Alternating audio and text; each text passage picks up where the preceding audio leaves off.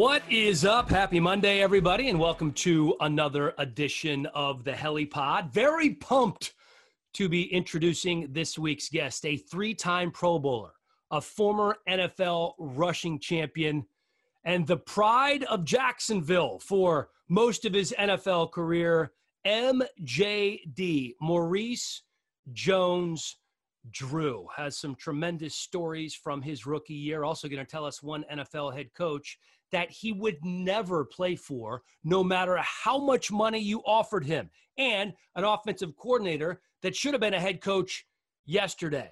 MJD, that transition from the Bay Area to UCLA to Jacksonville was very interesting, and you're going to want to hear about it. It's the HeliPod presented by Vuori with MJD.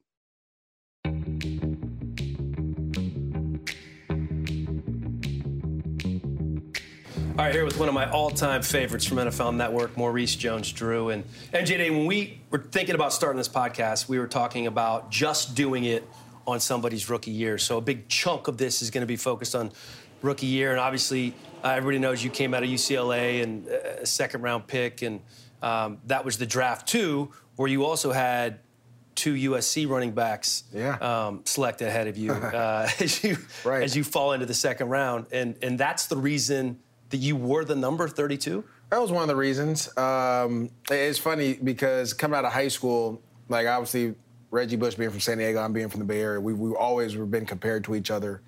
And um, I actually had the opportunity to go to USC. They had one running back there, Hershel Dennis at the time.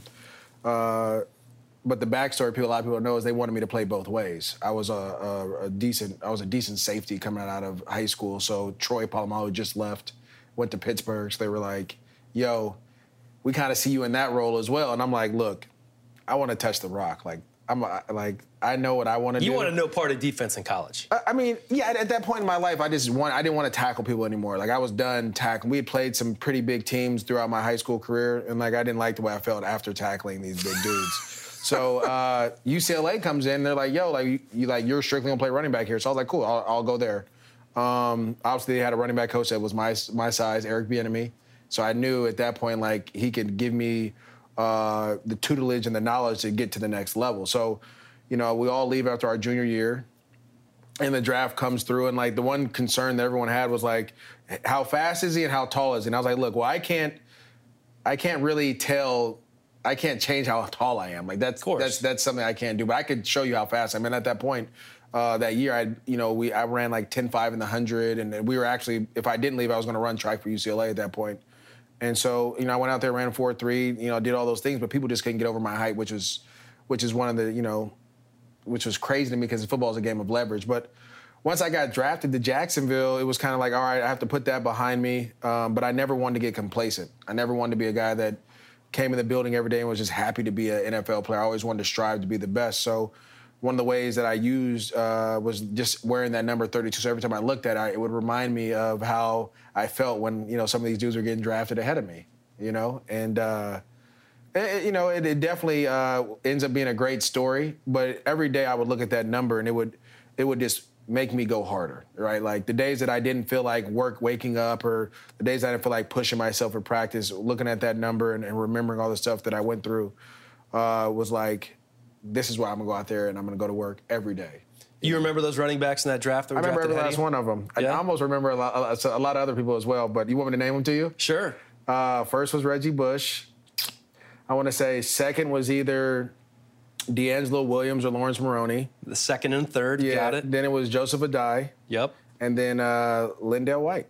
And That's then, it. And then here's your boy. You know what I'm saying? like, it is what it is, you know? You being a Bruin in LA, yeah, you're always playing second fiddle to USC, especially during that time frame. So did it piss you off even more that? I mean, Reggie was either going to Yeah. be the first pick or the second pick. I mean, that was a given. We knew that. Right. But the Lendale White went ahead of you. Uh, I, the only thing that upset me more about LenDale is the the, tr- the process of it. LenDale had a really good college career. You know, obviously everyone loved how explosive Reggie Bush was, but in some of those games, LenDale had literally closed out a ton of those games. Um, but he didn't run the 40. He didn't really do much at the combine. Uh, his pro day kind of shut it down early, right? And so like the process of what everyone else went through, he didn't go through. And that, that that's is what upset me more than anything. And it's funny you bring that up because I remember we were playing the Titans, and I'd be like, "Yo, like." Y'all took him over me. Remember that, you know what I'm saying? Um, little but, extra motivation. Yeah, and it was, like it was, and like I said, I love LenDale. LenDale's awesome. He's a great dude. But it just to me, at that point in our career, like I just feel like he took advantage of the of the process. He was like one of the first dudes to not do anything, you know. And so when everyone else is like pushing themselves and, and getting there and and you know grinding and all that, I mean, he was working out as well, but he got hurt or whatever it might have been. It just he didn't put the numbers up that we had all put up or that I had put up. And so it just it was one of those things. Like I, I remember I remember being on draft day, getting a call from Tony Dungy and the Colts, waiting like for the second call to come back to be a Colt, getting drafted by or getting a call from uh, getting a call from New England, right? They're supposed to draft me, they don't. Getting a call from Carolina, they don't draft me. Denver at 15 takes Jay Cutler instead of me. Uh, so they're calling you well, to say we're not going to draft well, you? no, they'll, they'll we, call we, you to be like, hey, we just want to give you like you're you're you're up on our chart. Like we just want to make like so they get you make sure you're around. make sure you're around, right? right. Um, Pittsburgh calls, right? They take Santonio Holmes. Uh, so then we get in the second round and like there's dudes that I've never heard of before in college, like getting drafted at this point. And it, it, it gets frustrating for sure. Um, and it's so funny because when, when Jacksonville picked me at 60, I was like, like cool. Like it came across the board. I was happy. Literally after that, like I, my agent starts getting calls from teams like, why didn't you tell us? Like we were gonna, we'd have traded up for him. Like you should have told us that all this was going on. Like woo woo woo. Like I'm like, you drafted all these other dudes when you could have took me in the first round. So like it did. So again, like that number represented so much more than just like getting passed up. It was just so like many other things, and so I just used that as as motivation every every time we would play a team that, or you know, I got to play the Colts twice a year. I got to play the Titans twice a year. I mean, Charley Casserly picked Mario Williams and uh, DeMeco Ryans over me. You know, like it was just, it was just like, and I we get, I work with him now. You still awesome. remind him of that? Oh, oh every day, every day I talk to him. I'm like, you remember, you know why you don't have a job, right? but uh, but no, it's it's it's like all those things. They they push you. You use them as motivation to push you. Like, yes, I love the game, but you know, we, I had a lot of success as a rookie, and those were the reasons that I, I might like I kept striving to be better was because of like little events like that throughout my NFL career. Do you remember when you got there, your first mini camp where where everybody was there, where, where the veterans yeah. were there? Campy, I, I remember because it was the first time I met Fred, and uh, Fred Taylor. Fred Taylor, yeah, and I was kind of like. I was nervous at first because you know I get drafted in the second round. I'm a running back. He's the guy He's there. the guy there.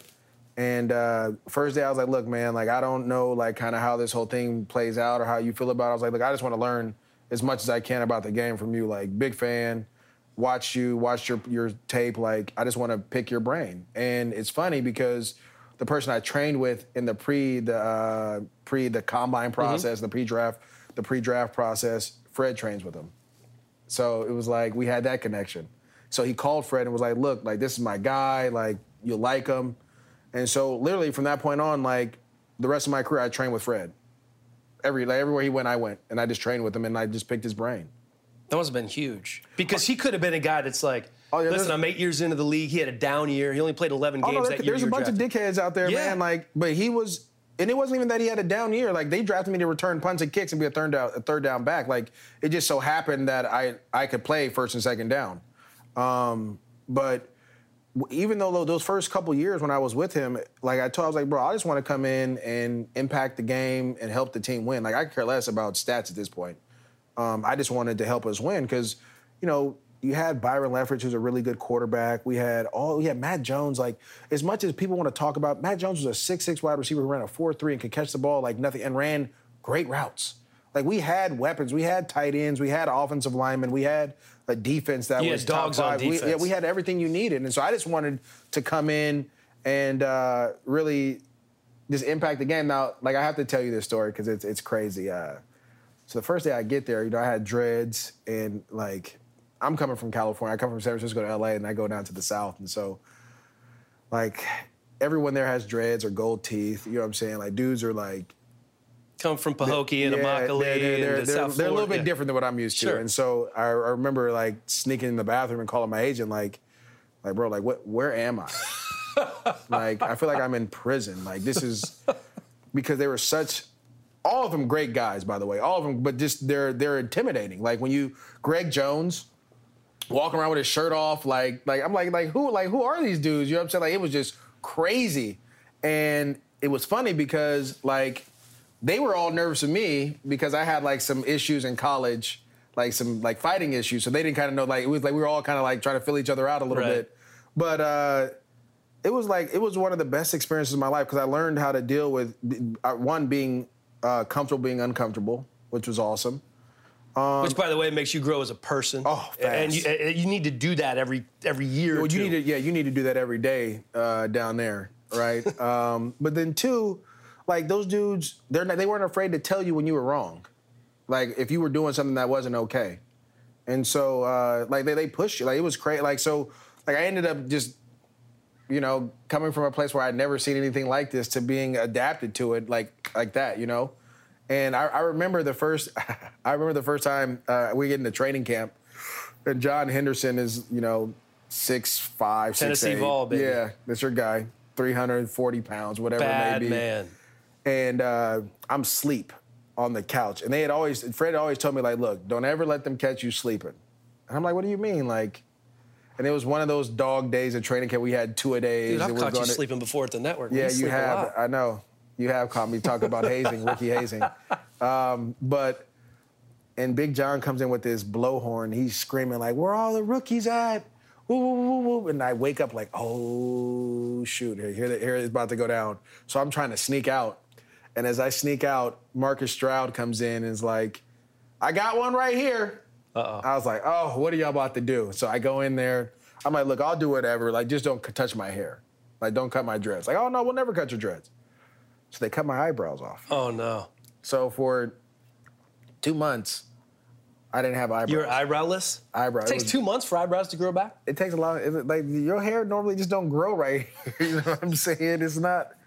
So, so, you had dreads and no eyebrows. No eyebrows for two months, and then I ended up cutting my dreads just because it was so hot in Jacksonville. Like that's the other part. Like you gotta remember, like Humidity is different out there. I'm an well, East Coast yeah, guy. Yeah, LA is so like perfect. It's 75. Like I'm at UCLA. We don't have a bubble. We have none of that because you don't need it here. It rains two weeks out of the year. Like you're good. Like our rainy season is over now. It rained right. in January. Right. It's days. done. Yeah, like we're done. Yeah. I get down there.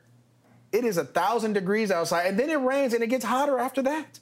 So I'm like, like my head is. I got this NFL playbook. My head is spinning. I got these dudes hazing me, like making me sing my fight song, telling how much I got paid, which I don't even know at this point because I haven't signed a like. Well, I did sign my contract then, but it's just like like I'm still worried about all this other stuff. And then eventually this all clicked. Like once the regular season hit, it just clicked. You had a great rookie year. You had almost a thousand yards. You had mm-hmm. 13 touchdowns. You had over 40 catches.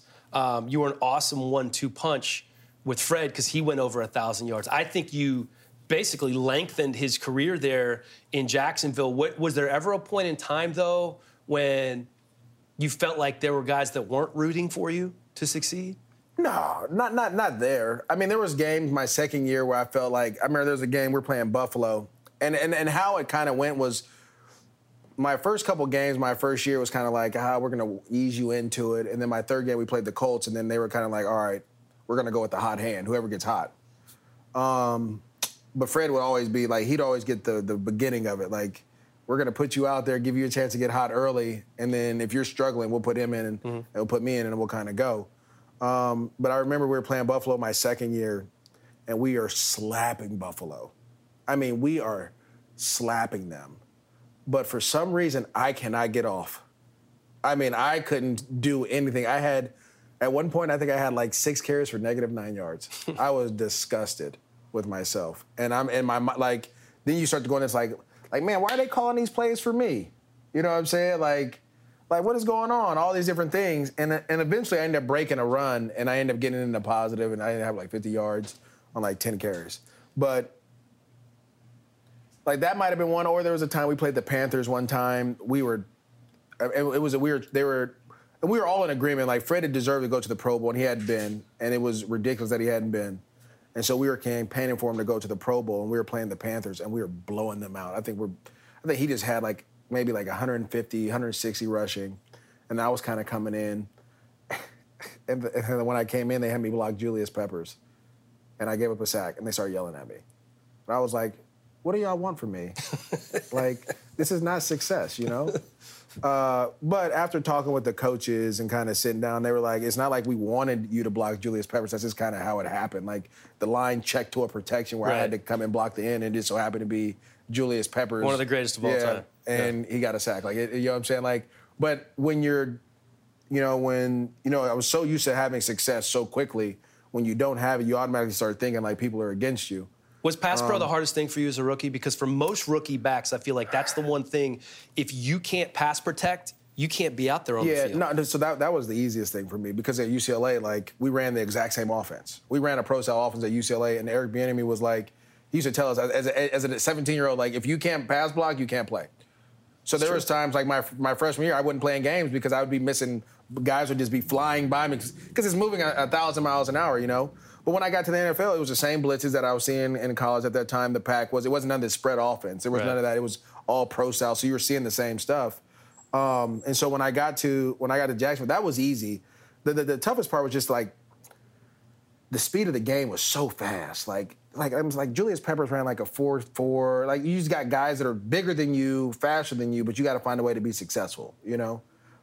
Is it those guys? Is it the Peppers of the world? To me, when I'm on the sideline during an NFL game, the most impressive thing to me is the way that guys like Peppers move. It's not running backs like you or wide receivers No. making great catches. I remember a couple of years ago, we had Frank Gore on a Thursday Night Football postgame show when he played for the Colts. Colts won the game. He was exhausted, like literally couldn't put a sentence together Yeah. because he was so tired. I'm like, dude, what's wrong? He goes, I've just been blocking Clowney all day. Like that guy's a freak. I mean, and that's the one guy that comes to mind that's like Pep. Yeah. No, I, I mean I played against David Clowney. I mean, you you run into some of these dudes. The thing is, is like at that point the body control is so crazy. Like I remember being in practice, and you know you never want to touch the ground in practice. You want to like thud up and go.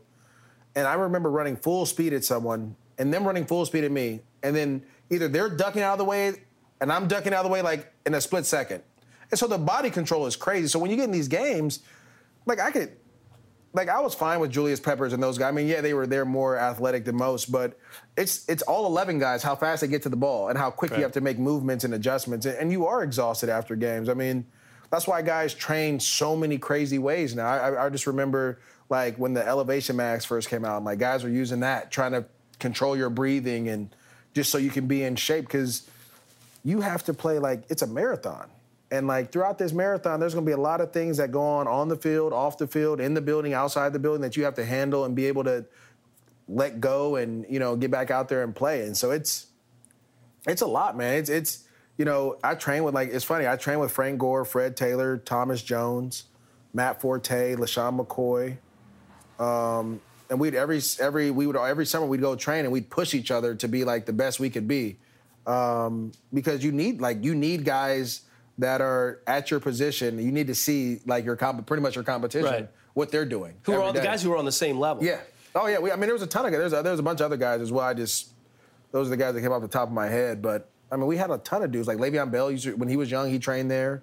Um, and so like you're just pushing each other every day to be the best you can be. Time now for a quick break so I can tell you about our presenting sponsor, Vuori. I think it's about time that you invest in your happiness. And this is a smart move because not only are you going to feel good, you're going to look good. Vuori clothing, performance apparel that you need to have right now. Not only do you look good, you feel good, it's the most versatile performance apparel on the market. It is soft, it is comfortable, it is functional, and it's one of the favorite things that I own. I wear it all the time. When I was traveling, I would wear it on planes. I wear it to the beach. They have these core shorts that have liners in them. You don't need anything else, just slip on the shorts. Perfect for hanging around the house, perfect for working out. Uh, the bank shorts also very cool. It's kind of the the board short slash workout short all in one. They have unbelievable joggers, sweatshirts, and t-shirts as well. It's Vuori, V U O R I, clothing.com slash helipod. That's where you go to get a 20%, 20% discount. VuoriClothing.com slash helipod. 20% off right now. Go there. I promise you won't be sorry. Now, back to the helipod. You had a lot of characters on that team. You mentioned a couple of them on defense. I think that rookie year, um, you had two Pro Bowlers. I think Rashean Mathis. Yeah, Rashean Mathis. And yep. uh, I think Henderson were Pro Bowlers on the defensive side of the ball. What was the craziest thing you saw? I, like you came from a big time program in UCLA. You came from one of the premier high schools, Yeah. uh, as well. That you know, what what 120 game, 150 game winning streak, 150, De La. Salle. 151. That's incredible. Uh, But there are when you get to the NFL level, you see stuff that you're like, what the hell is going on here? Like, what was there something in season or like like guys pulling all nighters like to the Uh, club or like anything you started like, man, this is not what I expected. You, you start to learn that everyone is different. Like, I mean, like when I got there, Jimmy Smith had just retired. You know what I'm saying? Like, and we all, I don't know if you know the Jimmy Smith story. Like, literally, the day I got there of mandatory minicamp, like, he was in the locker room and then he was like, I'm not doing this anymore. And then we found out he was getting drug tested. And then it was kind of like, that's That why was it. doing it. So, I mean, there's all type of guys in this league that you learn or you hear stories. I, I, I mean, I, I remember seeing guys, and I'm not going to say, I, I remember like coming back to the stadium a couple nights just because I forgot something, or you know, I may have it may be 10 o'clock at night. Guys are in there gambling still After a game. after practice. After practice. yeah. After a game, everyone leaves. Right. Uh, I remember one time coming back. It's probably like 11:30 at night because I wanted to sit in the sauna and get some extra sweating and try to drop some weight before we weigh in. Can't the next imagine day. that with you, man. I'm getting scared. You look good now. though. You've I'm lost getting- a couple lbs I'm trying to drop it. Uh, and like guys are in there drinking. Like just in the chop- locker room. In at the locker stadium. room, just chopping it up. Because your practice facility was at the stadium. at the stadium, yeah. yeah. And so it was just like there, there, were, there's a lot of there's a ton of different things like, and I've heard worse story, other stories, you know. But it's just like to me, I couldn't do that, and that's what I learned. Like that's what you learn very quickly in the NFL. Like either you can hang with some of these dudes or you can't.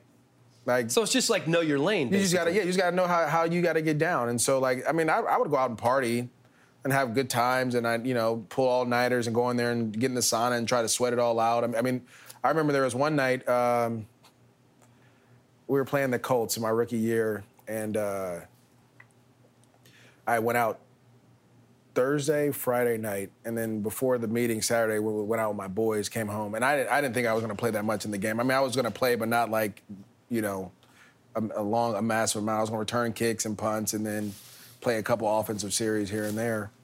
Uh, and so, I mean, I was pretty pretty hammered uh, three nights in a row, and so uh, wake up that morning, and I get to go to the stadium. I sit in the sauna, try to sweat out as much as I can, drink a couple Pedialytes. I'm like, I'll be fine, no Right. big deal.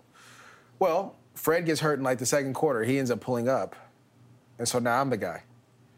And this is like this is like the beginning of the second quarter. So now I, I have to do most of this running, and it's not like we're breaking. This is the game where we rush for 375 yards. So we're breaking off runs like like this. Like I'm I'm, I'm going 60 this way, 60 that way, hung over, like rolling cats up, taking 90 yard kickoff returns to the crib, and then eventually I just cramp up and my body shuts down. Like, and it, I learned at that point that that ain't for me. You know, like I had a, I had a ton of success. I had a chance to break a record in the NFL and all these different things.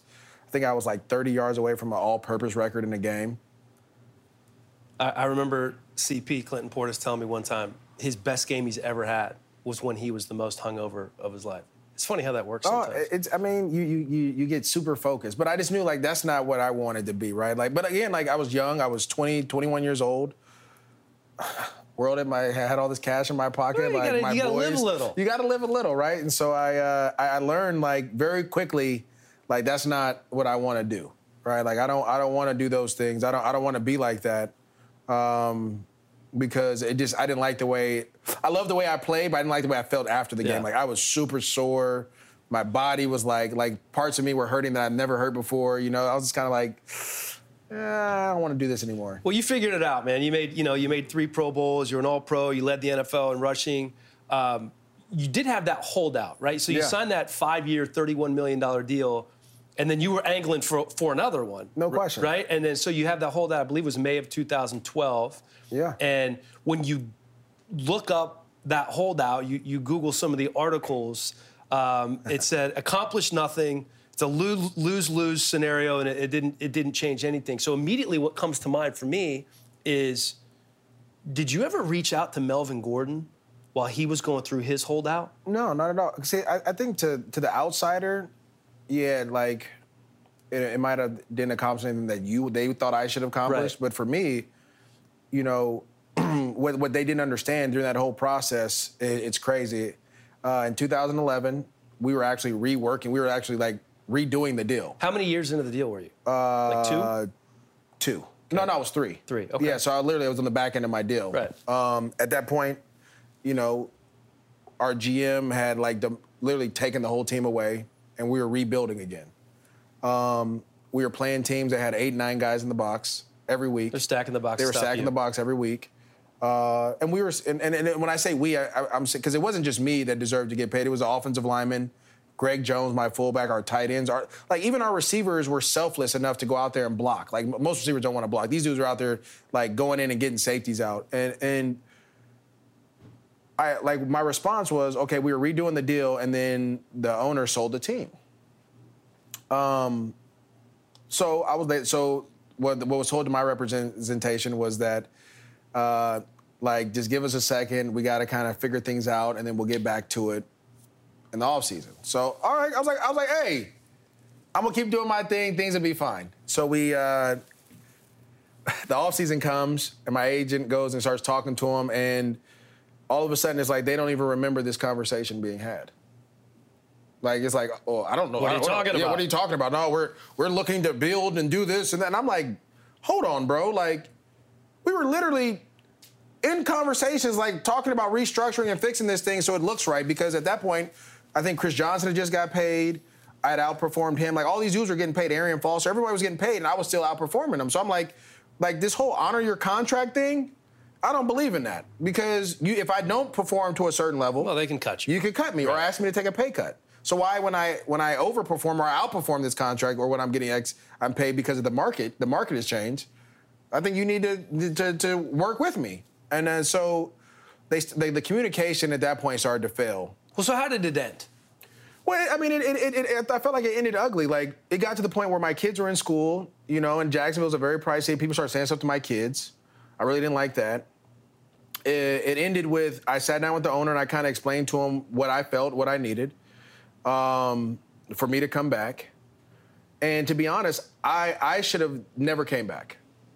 To be honest, I should have never came back. But you back. like Shad Khan, the new owner I, the yeah. I, I had no problem. It had zero to do with him, and I think that's where like he felt it as personal. Right. It was strictly business. This was it wasn't an attack on him or anyone else. It was strictly business. And but I should have never came back because I come back, and it's crazy because I don't do no training camp. I don't do anything, and I and and I think like, going into week seven, I was a leading rusher in the league again. On this shitty deal, excuse my language. I don't know if we can. Yeah, you can, it's Yeah, podcast. Yeah, it's podcast. It's a shitty deal, and I'm leading the league in rushing. And so, literally, we go to Oakland, and my agent's like, "Are like maybe like two or three days before the game, like, oh, we just talk, like we're gonna sit down and get this thing figured out." and I break my foot. And that was the end of it. I mean, it ended with me coming back, uh, holding a press conference, um, but I was just like, at that point, I was kind of like, I wanted this. Was, it was less about the team and more about me showing my kids like, you you have when you you say you're gonna do something, you do it, right? And I said I wasn't gonna miss any games, and I didn't. But I wish that I was thinking differently. Like I wish I would have had me now back then, because I would have been like, I would come back week ten, like what Le- literally what Le'Veon did, right? Right. Like like I'm not like Le'Veon is very he is a very business savvy person, and I think a lot of people don't like. They're like, "Oh, you lost money." Like to the average person, yeah, 14 million dollars is a lot of money. No Yeah. question about it. Yeah. no question It's about it. more than the average person. I think but, anybody. But this is what I tell people: 14 million in this hand, and he got 30 something in this one. Like he he won. Period. I and he got that out. he won MJD. Like, How was he gonna get the Because he could have get the. He could have. So you think so? If he would have got 400 more carries in the and in this amount of money, You think he would have got this? Yeah. You think Pittsburgh? Would, no, there's no way. He had three years of making 400 touches. he has a good he he had he was coming off consecutive great seasons. He has one more of those. Why- he makes his so this is- 14 so and then I- he gets so to the 30 ask a plus guaranteed. How does he? How, but how do you know that he's going to make that? Because in our in our game, the reason I held out is I can go out and practice and tear my ACL, and then when I'm done. True. You don't know. And You then don't that, know. And that's, And the difference with NFL contracts and NBA contracts and, and, and Major League that's and that's why as, as as NFL you have to do certain things. And so for me, like I wasn't gonna risk my my neck going out there again. Like literally, there's tape of we are playing the Titans in 2011 in like week 14 or something, and we come out in 22 personnel, and they literally have one DB out there on our receiver and everyone else in the box. That's 10 people in the box. But I but I'm not worth it. To every everyone else in the league, I'm worth it, but to not to my own team. Right. And that, and that was, and that's always going to be the problem. It's I, we see it all the time. Le'Veon Bell's a perfect example. That, Yeah. that but mentally Look you at, were just kind of look at over. what happened to Pittsburgh since Le'Veon Bell's been there. What has happened? Have they made the playoffs? No, James Conner has Has eh, risen to a point where he is not late. Well, look what happened to Has- Le'Veon has- Bell. has- James Conner's a good NFL running back. Le'Veon Bell, I, he he What? was not worth the money Why? to the Jets this year. the Jets didn't use him. It's not that he wasn't worth the money. Literally. So this is the funny part, and this is what this is where we have to look at the landscape completely different. I think we look at it as a player's fault. Adam Gase was in Miami. Right. with Ryan Tannehill, Kenyan Drake, DeVante Parker, Kenny Stills, and couldn't do anything. And these dudes go other places and flourish. So it may not be the player. It may be Adam Gase is not a good coach. No, that that could be the point. It, but It may be the fact that Adam Gase doesn't give Le'Veon the ball. So how is Le'Veon supposed to ball when you don't give him the ball? Like I don't. You see what I'm that's, a fair, saying? that's a fair point. That's that's 100 percent a so fair how do we know if he's worth the money or not if you don't try to get it going? Like, I, like, and that's and that's where But but is he still a top five running back in the NFL right now? I most definitely, I think he is. I, I, uh, you can utilize him in different ways. Like before, there was Christian McCaffrey. That's what Le'Veon built. They all met, they all changed their game off of him. Right. Like Christian McCaffrey, when he first got to Stanford, wasn't this tremendous route runner. But he saw the way Le'Veon Bell was running and doing the certain things that he was doing, becoming a versatile guy like Matt Forte and other guys, and then they changed their game. Look at Dalvin. Look, look at all these young guys now. All of a sudden, everyone can catch out the backfield. When I was playing, everyone couldn't catch out of the Well, backfield. You know, it- it's not like Le'Veon Bell's the first running back that ran that ran routes. No, but he's the first one to do it on be first and second down back. Like you're talking about like Kevin Faulk, who was the Patriots, who was a third down guy, right? There's a lot of third down backs who could catch routes, but they couldn't be first, second, and third down guys. There weren't many of those. Yeah, I know a few. I, you're right. No, I get your point. You know, Marshall was a great one of those. Yeah. and, um, obviously, Roger Craig, the 2,000, 1,000 guys. That's interesting, though. When The- you think, start to think about guys that like There's not LaDainian. LaDainian's one. LaDainian- but but they, of course they had Sproles. They could do it when they needed him to. But he also had that third Right, that's what I'm saying. Like, like it's not many guys that can do it, and and and like I was one of the guys that like they they forced me to do it. That wasn't what I was used to doing because in college I never really caught passes. Right. But then I had to learn how to do it. But like Le'Veon came out of college, Matt Forte came out of college, being able to run routes and and and and, and do so. So he's changed the game. It's it's not his fault that his coach doesn't know how to utilize talent.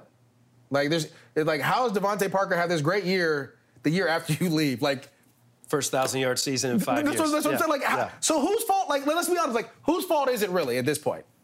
So you would not want to play for Adam Gase if you were. I would NFL. never play for Adam Gase. Okay, you're not. You're not an Adam Gase. I get it. I. I don't. No, I'm, I trying, to figure, I'm trying to figure out what has he done. Like, what has he done? He made the playoffs one year in Miami. That's what he did.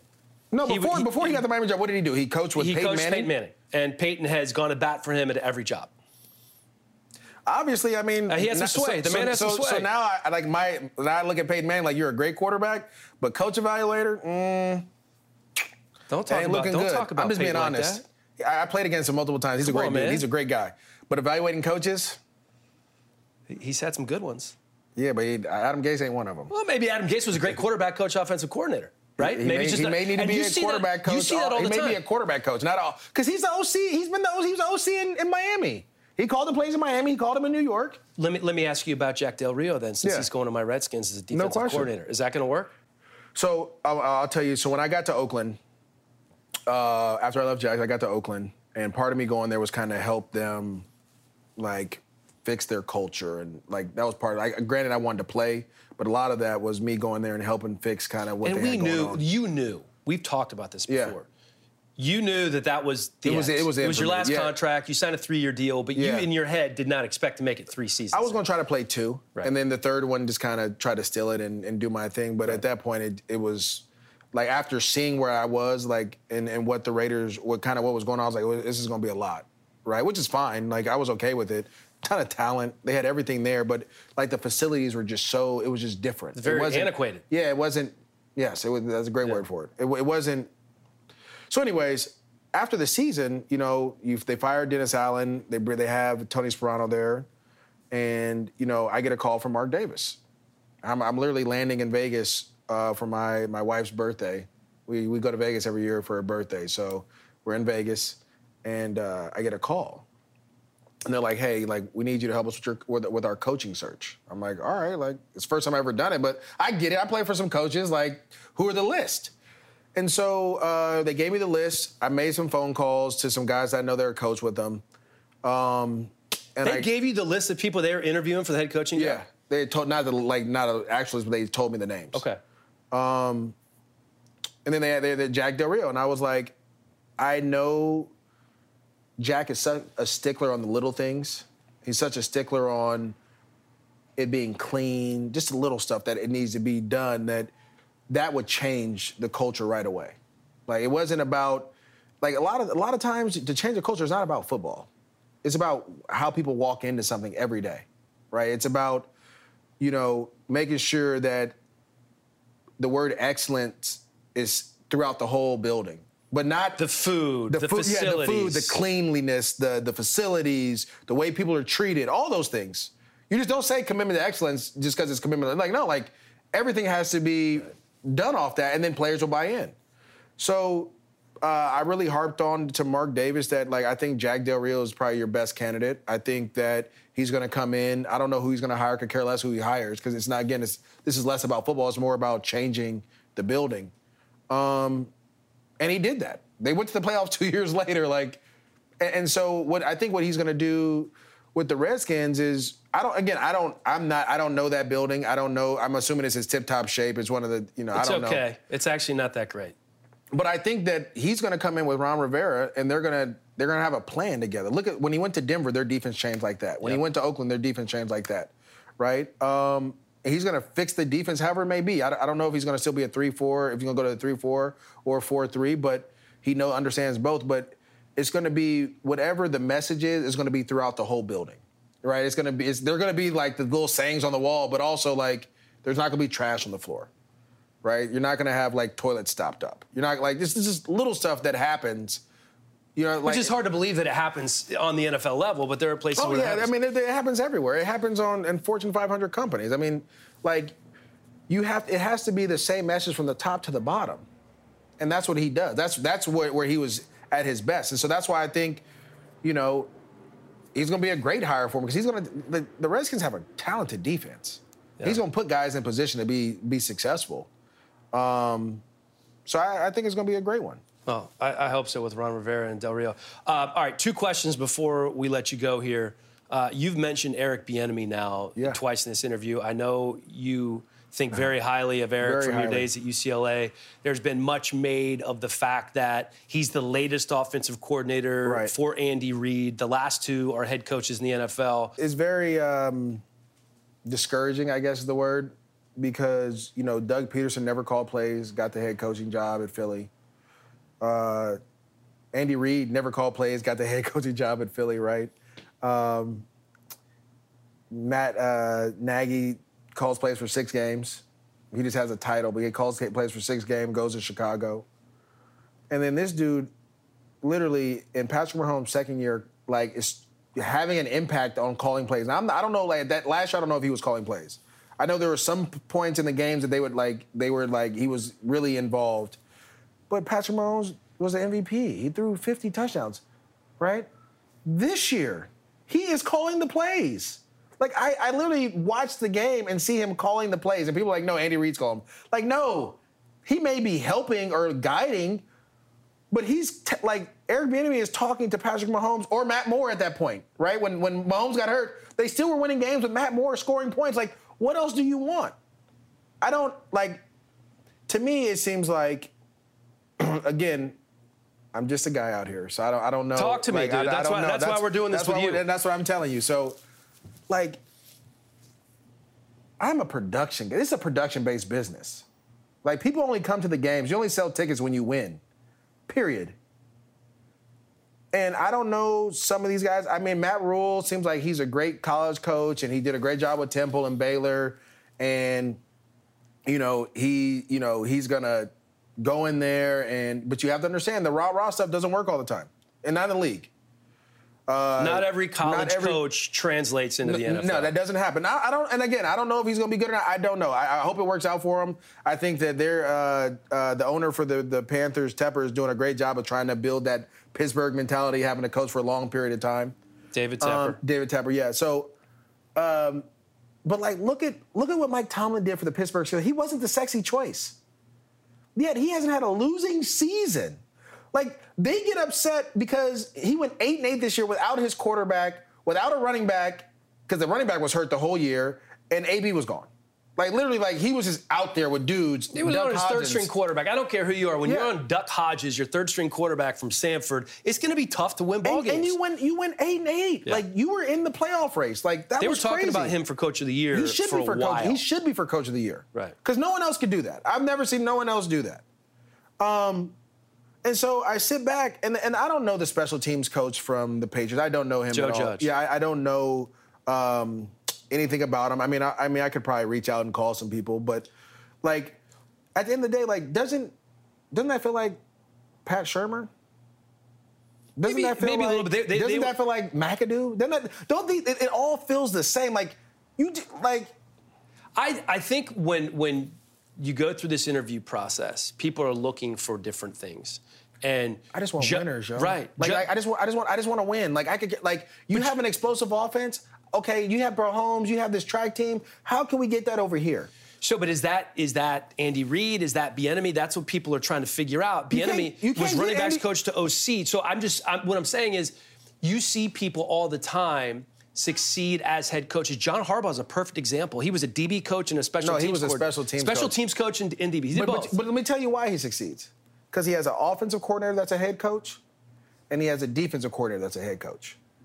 And those guys throughout his whole career, Rex Ryan left, Chuck Pagano left, Gary Kubiak left, Right. uh, Jim Caldwell left, Greg Roman's probably going to leave soon. Uh, Wink- Martin, all these dudes are all head coaches, and he allows them to coach their sides. The same thing when the Rams, when the well, Sean McVay, you're saying head coach of the future. I mean, it- Greg Roman has not been a head coach. Wink Martindale has not will, been a head they coach. will be. They will be I agree. for sure. But part of being a head coach, and this is what people fail to realize, you don't coach anymore. You organize. You organize, and that's where Eric Bieniemy. I've seen it. I've been in the meeting rooms with him. One of the most organized people there is. Holds people accountable. Some people may not like him. That's fine. I'm, I'm not supposed to be liked by everybody. You want to win? Like, not everyone likes Bill Belichick. Not everyone likes Pete Carroll. Those are two different guys that do two different things. A lot of people don't like him. But you know what? They hold people accountable in their own way, shape, and form. And then they challenge guys to be better. There was a time in, in Kansas City this year where Eric Bieniemy and Travis Kelce got into it because you know why? Travis Kelce wasn't blocking. And, and, he, and he shoved he shoved Bieniemy on the sideline. and he said something, and he, he shoved Bieniemy on the sidelines.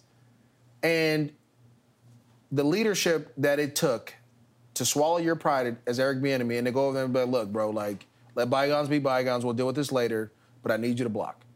And Travis Kelce was like, you right, like, my bad. and they hugged it out. They hugged it out. Same game. What other literally what other coach do you know could do that? Like not only not only the fact Eric Bieniemy like this other part that I always try to get people to understand about the NFL. The locker room, the chemistry, the locker room chemistry is so it, it it will win you games, it will lose you games. Period. It will win you games and lose you games on the respect in the locker room. And respect is shown by how much you're paying someone. Okay, so if you're paying Joe Blow over here who ain't playing, playing, ain't doing nothing, I'm gonna look at the person at the top. I'm gonna look at the coach. Like, don't tell me you're about being great and successful in this, and you're paying this dude over here, and he ain't making no plays for us. You can't. You you you. And, and the thing and the thing with Eric Bieniemy is he's been in the locker room, right? He played in the NFL for nine seasons. He can relate to any person on that field, regardless if it's a, a, quarterback from a white quarterback from Mississippi or a black dude from New York, he can relate to everybody because he's been in the locker room. A lot of these dudes have never been in the well, locker room and, before. And, and, I feel like Bieniemy is is like Vrabel in that he's kind of been every level of NFL player. He's been a running back that gets yeah. 20 carries a game. He's been a special teams guy. He's been a guy hanging on at the end of his career. Vrabel, very similar, right? Started which in is, Pittsburgh and then goes to Which is New one of the things I always tell people this all the time. Like Mike Vrabel, the reason those guys believe in him in Tennessee is because he's been there before. Yeah he can tell you the little nuances of what's going to happen in a game because he's played in some crazy. I played against him in some crazy games when he was in Kansas City. I remember one time he tried to cover me. That was a bad idea for him. Just messing with you, bro. Um, but like that's why this team is bought in and they believe because right. you know what? My coach is telling me something that he didn't read in a book, that he didn't see, like that he did that he's been in. And, and, and that is important. Like, granted, yes, there are a lot of players, there are a lot of coaches that have never played before that are successful. That happens. But when you have a team and you're trying to re-change some stuff and you're trying to fix some things, for example, if we talk about the Giants, how do you go in the in week one against the Cowboys? How does Saquon have 11 carries for 126 yards? But that's it. How does he have 11 carries? Doesn't make any game? sense to me. The same thing you said about Le'Veon not having 20 touches. I don't. Like, I don't, like don't. those are those are things that you have to have a you have to fill the locker room. You have to have a beat in the locker room.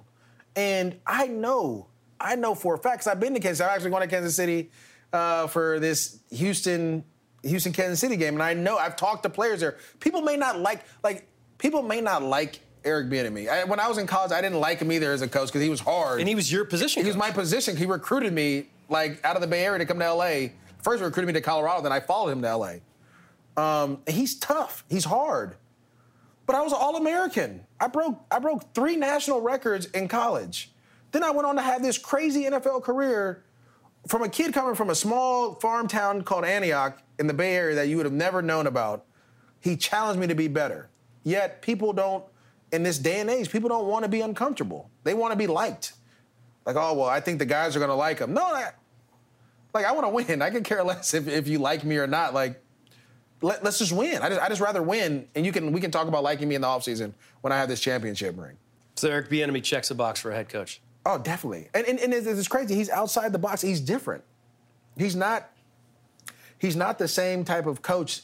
Like, and it's okay. Like that's that's the other part. Like, you don't have to have the cookie cutter coach every time. Right. Like maybe you want you might want to try this outside the box thing, and and, and it might work. And if it does work, you're going to look like a genius. And then guess what? Everybody's going to start to follow your mold because that's what this league is, anyways. This is the copycat league. But it's, it's not going to be the young Sean McVays forever. Um, all right, finally, before uh, we let you go, I have to ask you because I can't remember if we talked about this on air one time.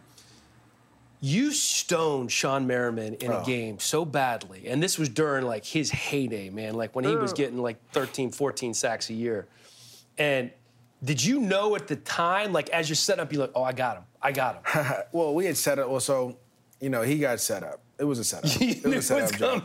it was it was set up throughout the week. Like we were doing because we like you have certain guys that are game changers that right. wreck the game. He was definitely one of them, you know, and he was getting a lot of sacks because they were running. It was uh, I want to say Wade Phillips was the DC there too at the so. time. Yeah and they they run a certain defense where normally like the strong side guy is getting blocked by the back or the tight end or different people. And so he was like taking advantage of guys. It was bad. And so we said, okay, we're gonna do this on like the third drive of the game. We're gonna take him out, but not not like a, a bounty. But we're gonna right. have different guys block. We're gonna double team them. We're gonna chip them. We're gonna do all these different things. And then once we get down to the the end zone, like we're gonna have you block them. And I was like, okay, whatever. And so throughout that drive, like we had a receiver come and crack back on him uh, on a toss play. We had our tight end, two tight ends block him and like drive him down. Greg Jones and I blocked him. Fred blocked him. Uh, we had a couple other dudes kind of get, a, get like Lyman chip him. We just did a bunch of stuff. We got down to the to the uh, the, the end zone, and you can tell he was trying to figure out where these guys were coming from. Because you, know? you, were coming, it's like we're an ambush, from like where, all different. Yeah, angles. they're coming from everywhere. He he was like looking, and so finally, I think he felt like I was coming and I was going to cut him because everyone at that point like cut him. And then my running back coach Kennedy Pola, who's with the Vikings right now, was like, "Don't cut him." He was like, "He's gonna put his hands down. You're gonna hit him right in the chin." I was like, "All right." so uh, he would get there. They call the play. everyone's like, "You gonna hit him up high?" I was like, "Yeah, I'm about to let. him. I'm about to give him everything I have. I'm gonna all the cleans we've been doing. I'm gonna give it to him."